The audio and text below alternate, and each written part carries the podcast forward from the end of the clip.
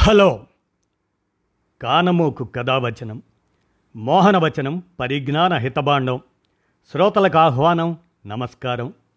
చదవదగునెవరు రాసిన తదుపరి చదివిన వెంటనే మరొక పలువురికి వినిపింపబూనినా అది ఏ పరిజ్ఞాన హితబాండమౌ పో మహిళ మోహనవచనమై విరాజిల్లు. పరిజ్ఞాన హితబాండం లక్ష్యం ప్రతివారీ సమాచార హక్కు ఆస్ఫూర్తితోనే ఇప్పుడు అన్నింటా మొదటే సంస్కర్త ముత్తులక్ష్మి నూట ముప్పై ఏడవ జయంతి నివాళిగా మీ కానమోకు కథ వచ్చిన శ్రోతలకు ప్రముఖుల జీవిత విశేషాల శీర్షికన ఇప్పుడు మీ కానమోకు స్వరంలో వినిపిస్తాను వినండి. అన్నింటా మొదటే సంస్కర్త ముత్తులక్ష్మి నూట ముప్పై ఏడవ జయంతి నివాళి. ఇక వినండి. ఆడపిల్ల అంటే గడప దాటనీయని రోజులు. అవి. అందులో ఒక దేవదాసి కుటుంబంలో పుడితే ఇక పరిస్థితులు ఎలా ఉంటాయో ఊహించవచ్చు. అలా దేవదాసి కుటుంబంలో ముప్పై జులై పద్దెనిమిది వందల ఎనభై ఆరులో పుట్టింది ఆ అమ్మాయి. దేవదాసిగా తన అమ్మ అనుభవిస్తున్న బాధలను కళ్ళారా చూస్తూ పెరిగింది. అందుకే దేవదాసి వ్యవస్థకు వ్యతిరేకంగా పోరాడాలి అని చిన్నతనంలోనే అనుకున్నది. తను చదువుకుంటానంటే అమ్మ ఒప్పుకోలేదు. కానీ తండ్రి నారాయణస్వామి కూతుర్ను ప్రోత్సహించి పాఠశాలల్లో చేర్చాడు. మొట్టమొదట బాయ్స్ స్కూల్లో చేరిన ఆమె మొట్టమొదటి బాలిక ఆమె. పదమూడు సంవత్సరాలకే అసాధారణ ప్రజ్ఞా పాఠవాలతో పదో తరగతిలో ఉత్తీర్ణత సాధించింది. పంతొమ్మిది వందల పన్నెండులో మద్రాస్ మెడికల్ కాలేజీ నుండి పట్టా పొంది కొన్ని నెలలు హౌస్ సర్జన్గా చేసింది. భారత్లో మొదటి మహిళా హౌస్ సర్జన్ ఈమె. ఉన్నత విద్యకై ఇంగ్లాండ్ వెళ్ళి వచ్చింది. శేఖర్ రెడ్డి అనే డాక్టర్ని వివాహం చేసుకోవటంతో అప్పటి వరకు ముత్తులక్ష్మిగా ఉన్న ఆమె ముత్తు లక్ష్మీరెడ్డిగా పేరుగాంచింది. సరోజినీ నాయుడు గారితో కలిసి అనేక మహిళా ఉద్యమాల్లో పాల్గొన్నది. పేద బాలికలకు వృద్ధ మహిళలకు అవ్వై హోమ్ అనే అనాథ శరణాలయంను స్థాపించింది. బాలికల కోసం పాఠశాలలను స్థాపించింది. ముఖ్యంగా దేవదాసీల పిల్లల కోసం స్వచ్ఛంద సంస్థను ప్రారంభించింది. ఆమె సేవలను గుర్తించిన అప్పటి భారత ప్రభుత్వం ఆమెను పంతొమ్మిది వందల ఇరవై ఏడులో శాసన మండలికి నామినేట్ చేసింది. భారతదేశంలో తొలి మహిళా ఎమ్మెల్యేగా గుర్తింపు పొందింది ఆవిడ. పంతొమ్మిది వందల ముప్పై ఒకటిలో స్త్రీ ధర్మ అనే పేరుతో ఒక మహిళా సంస్థను నెలకొల్పారు. తన చెల్లికి క్యాన్సర్ సోకినప్పుడు బ్రిటన్లో తనే దగ్గరుండి సేవలు చేసి బతికించుకుంది. క్యాన్సర్ వల్ల పేదలు ఎవరూ బాధపడకూడదని పంతొమ్మిది వందల యాభై నాలుగులో అడయార్ దగ్గర క్యాన్సర్ హాస్పిటల్ స్థాపించారు ఆవిడ. ఇదే ప్రఖ్యాత అడయార్ క్యాన్సర్ హాస్పిటల్. ఈ లేడీ ఆఫ్ మెనీ ఫస్ట్ అని పేరుగాంచిన ముత్తులక్ష్మిరెడ్డి గారు స్త్రీల హక్కుల కోసం వారి మీద జరిగే సాంఘిక దురాచారాలపై అలుపెరగని పోరాటం చేశారు. సరోజినీదేవి దుర్గాబాయి దేశ్ముఖ్ అనీబీసెంట్ వంటి మహిళా ఉద్దండులతో కలిసి పనిచేశారు.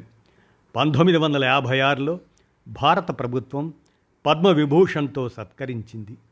ఆమె నూట ముప్పై ఏడవ జయంతిని పురస్కరించుకొని తమిళనాడు ప్రభుత్వం జూలై ముప్పైన హాస్పిటల్ డేగా జరపాలని అధికారికంగా ప్రకటించి నిర్వహిస్తుంది.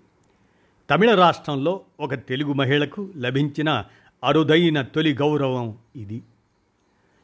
శ్రీమతి సరోజినీ నాయుడు గారి ప్రేరణతో వీరు స్త్రీల సామాజిక ఆర్థిక రాజకీయ ఉన్నతికై పోరాడారు ముత్తలక్ష్మి.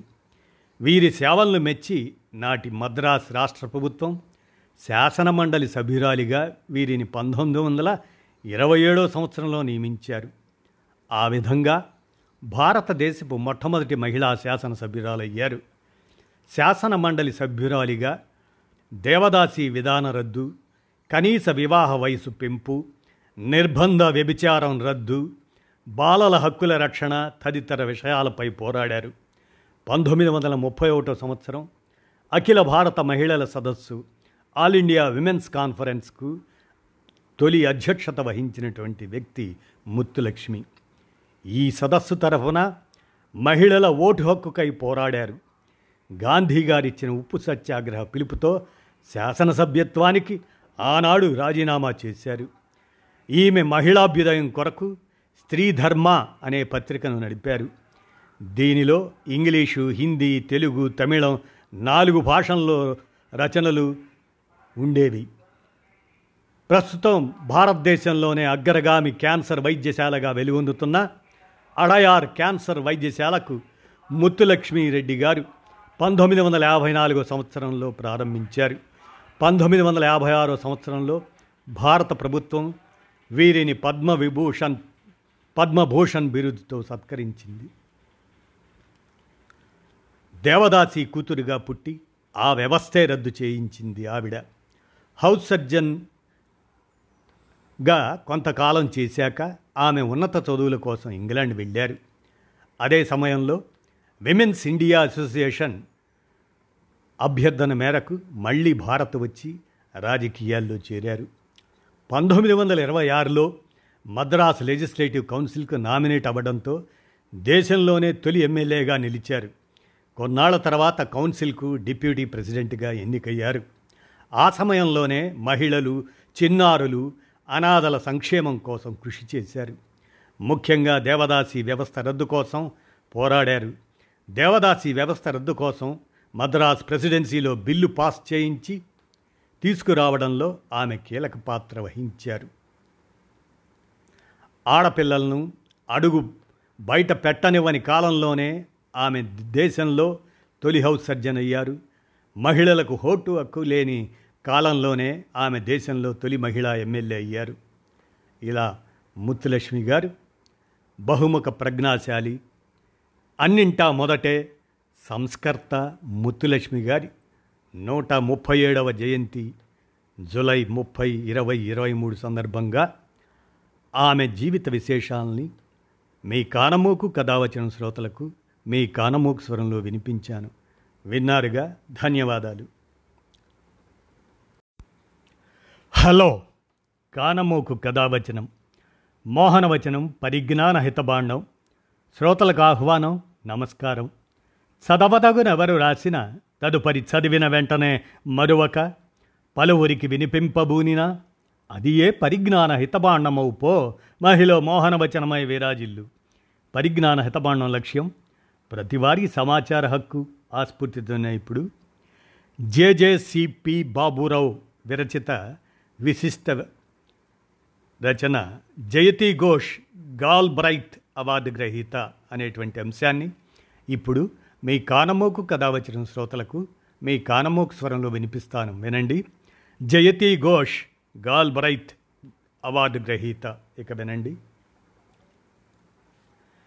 ప్రభావవంతమైన అమెరికన్ కెనడియన్ ఆర్థికవేత్త జాన్ కెన్నెత్ గాల్ బ్రైత్ ఆయన పేరు మీద వార్షిక అవార్డును కెనడాలోని మ్యాంట్రియాల్లో రెండు వేల మూడులో ప్రారంభించబడింది. పరిశోధన విద్య ప్రజాసేవలో సాధించిన విజయాలతో రాజనీతిజ్ఞతతో స్కాలర్షిప్ను ఏకీకృతం చేసి జాన్ కెన్నెత్ గాల్ బ్రైత్ పురస్కారాన్ని అసమానమైన విజయాలు స్ఫూర్తి ఆకాంక్షలను ప్రతిబింబిస్తూ ప్రపంచానికి సేవ చేస్తూ మేధో నాయకత్వ రికార్డును కలిగి ఉన్న పండితులు అత్యుత్తమ వ్యవసాయ ఆర్థికవేత్తలు ప్రపంచ మానవాళికి చేసే గణనీయమైన కృషికి గౌరవప్రదంగా ఈ అవార్డును ప్రముఖంగా తీసుకువచ్చారు. ఆవిష్కరణలు నాయకత్వం పరిశోధన సేవ వీటి ద్వారా మానవాళికి చేసిన విశిష్ట సేవలకు గుర్తింపుగా ఈ గాల్ బ్రైత్ అవార్డును ప్రదానం చేస్తున్నారు. Development economics Jawaharlal Nehru university విశ్రాంత ప్రొఫెసర్ జయతి ఘోష్ను ఇరవై ఇరవై మూడు సంవత్సరానికి గాను agricultural and applied economics association వారు వ్యవసాయ ఆర్థిక శాస్త్రంలో అందజేసే ప్రతిష్టాత్మకమైన జాన్ కెన్నెత్ గాల్ బ్రైత్ అవార్డును ప్రదానం చేయటం హర్షణీయం. మార్చి నెలలో ప్రకటించిన ఈ అవార్డును అధికారికంగా ఇరవై ఇరవై మూడు జులై ఇరవై ఐదు నాడు జయతి ఘోష్కు ప్రదానం చేశారు. ఈ అవార్డును ప్రారంభించినప్పటి నుండి అందుకున్న ముగ్గురు భారతీయ లేదా భారతీయ సంతతికి చెందిన ఆర్థికవేత్తలలో ఈమె ఒకరు కావడం గమనార్హం. ప్రొఫెసర్ జైతి ఘోష్ న్యూఢిల్లీలోని జవహర్లాల్ నెహ్రూ విశ్వవిద్యాలయం అక్కడి నుండి ఆర్థిక శాస్త్రంలో దాదాపు ముప్పై మూడు సంవత్సరాలు JNU centre for economic studies and ప్లానింగ్లో ప్రొఫెసర్గా బాధ్యతలు నిర్వహించారు. ఆమె ప్రస్తుతం యుఎస్ఏలోని యూనివర్సిటీ ఆఫ్ మెసాచ్యూట్స్లో ఎకనామిక్స్ ప్రొఫెసర్గా బాధ్యతలు నిర్వహిస్తున్నారు. అలాగే ఆమె అనేక ఇతర విద్యా సంస్థలలో కూడా బోధనను కొనసాగిస్తున్నారు. రెండు వేల నాలుగు సెప్టెంబర్లో అప్పటి ఉమ్మడి ఆంధ్రప్రదేశ్ ముఖ్యమంత్రి వైఎస్ రాజశేఖర రెడ్డి ప్రభుత్వం న్యూఢిల్లీలోని జవహర్లాల్ నెహ్రూ విశ్వవిద్యాలయం అర్థశాస్త్ర విభాగం ప్రొఫెసర్ జైతి ఘోష్ అధ్యక్షతన కమిటీని నియమించింది. సాగుదారులను గుర్తించి వ్యవసాయ సాగు రుణాలు పెంచడం నీటి సమస్యను పరిష్కరించడం వ్యవసాయ సేవల్ని పెంచడం గిట్టుబాటు ధరలు కల్పించడం ఉపాధి అవకాశాలు పెంచడం వ్యవసాయ కార్మికులకు కనీస వేతనాలతో కనీసం వంద రోజుల పనిని కల్పించటం పేదలకు పోషకాలు అందించటం ప్రభుత్వం విద్య ఆరోగ్య రంగాలకు నిధులు పెంచి తద్వారా ఆ రంగాల్లో నాణ్యతా ప్రమాణాలు పెరిగేలా చర్యలు తీసుకుంటే గ్రామీణుల జీవన వ్యయం పెరుగుతుంది అని ఈ కమిటీ ప్రధాన సిఫార్సులు చేసింది. ప్రొఫెసర్ జైతి ఘోష్ రెండు వేల పదిలో ఇటలీలోని సాంఘిక శాస్త్రాలకు నోట్సుట్ ప్రైజ్ను రెండు వేల పదకొండులో అంతర్జాతీయ కార్మిక సంస్థ డీసెంట్ వర్క్ రీసెర్చ్ ప్రైజ్ను సామాజిక శాస్త్రాలకు విశిష్ట సేవలు అందించినందుకు రెండు వేల పదిహేనులో ఆదిశేషయ్య అవార్డులను అందుకున్నారు. అలాగే ఆమె అనేక జాతీయ అంతర్జాతీయ గౌరవాలను అందుకొని ఎందరికో ఆదర్శప్రాయంగా నిలిచారు. భారత ప్రభుత్వ నోట్ల రద్దు పతనం అనధికారిక ఆర్థిక వ్యవస్థలో మహిళా కార్మికుల దుస్థితి భారతదేశంలో కోవిడ్ నైన్టీన్ మహమ్మారి పతనం సహా అనేక రకాల విషయాలపై ఆమె అనేక పరిశోధనా పత్రాలు పుస్తకాలను రాశారు. ముఖ్యంగా ఆమె కార్మికులు మహిళలు అభివృద్ధి ఆర్థిక శాస్త్రంపై అనేక వ్యాసాలు ఇరవైకి పైగా పుస్తకాలను రచించారు. వామపక్ష భావాలు గల ఆమె పని విధానం పరిశోధన రచనలు అన్నీ మానవ కేంద్రీకృత ఆర్థిక శాస్త్రంపై ప్రత్యేక దృష్టిని కేంద్రీకరిస్తాయి. జయతి ఘోష్ పని కార్మికుల దుస్థితిపై ప్రత్యేక దృష్టి సారించి వారికి సామాజిక రక్షణ కల్పించడంపై అనేక విధాన సిఫార్సులు చేశారు.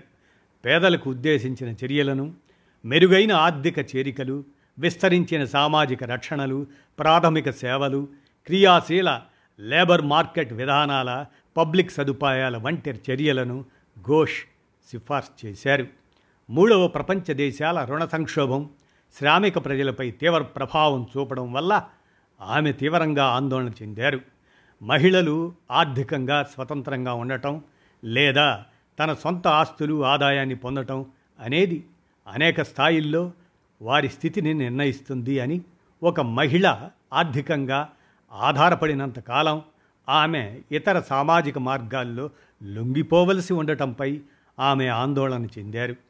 ఇరవై ఇరవై ఒకటిలో కోవిడ్ నైన్టీన్ అనంతర ప్రపంచంలోని సామాజిక ఆర్థిక సవాళ్ళకు ప్రతిస్పందించడానికి ఐక్యరాజ్య సమితి సెక్రటరీ జనరల్కి సిఫార్సులను అందించే ఉన్నత స్థాయి సలహా బోర్డుకి నియమింపబడిన ఇరవై మంది ప్రముఖ వ్యక్తులలో జయతి ఘోష్ ఒకరుగా ఉండటం గమనార్హం.